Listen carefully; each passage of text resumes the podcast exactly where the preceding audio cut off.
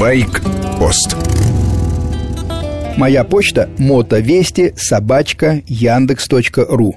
Денис Рощин вспоминает мои репортажи по пути в Крым. «Красиво все описываете», – иронизирует Денис. Особенно понравилось, в кавычках, как вы за день доехали до Ростова и честно рассказали, что местами спидометр подходил к отметке 200. Наверное, каждый, кто садится на мотоцикл, тут же перемещается в иную реальность, где нет правил, не нужны никакие формальности и так далее. Не хотите, как честный человек, пойти и сдать права на полгода за превышение более чем на 60 км в час? Денис, добровольная сдача прав, насколько я знаю, не предусмотрена. Это первое. Главное второе. На трассе Дон есть ограничение 130. Машины идут 150-160. И просто двигаясь в общем потоке, любой байкер может быть лишен прав. Не верите?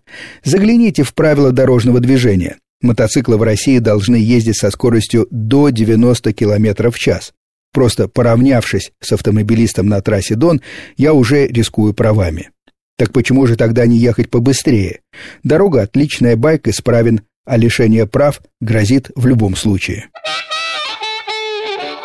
За день доехать до Ростова-на-Дону можно и не нарушая правил. Любой пенсионер-автомобилист вам, Денис, подтвердит. Дело в другом, в чудовищной архаичности наших ПДД.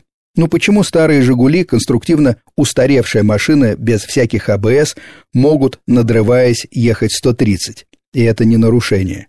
А современные мотоциклы должны оставаться в пределах 90. Это при том, что шасси, резина, тормоза, системы АБС у многих байков рассчитаны на скорости втрое выше, на скорости под 300. Вот вам, Денис, причина скептического отношения мотоциклистов к ограничениям. Надо уравнять в правах авто и мототранспорт. Другое дело, присланная Денисом ссылка на видео в YouTube. Посмотрите, пишет Денис, свежее хвостовство таких, как вы, упивающихся скоростью. Может, прокомментируете в выпуске байкпоста? На видео два байкера ставят скоростные рекорды. Средь бела дня в Москве на набережной Яузы. Сначала до конца набережной в одну сторону, потом по другой стороне обратно.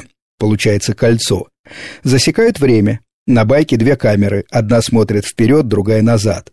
Яуза маленькая, извилистая речка, но скорость иногда достигает 170 км в час.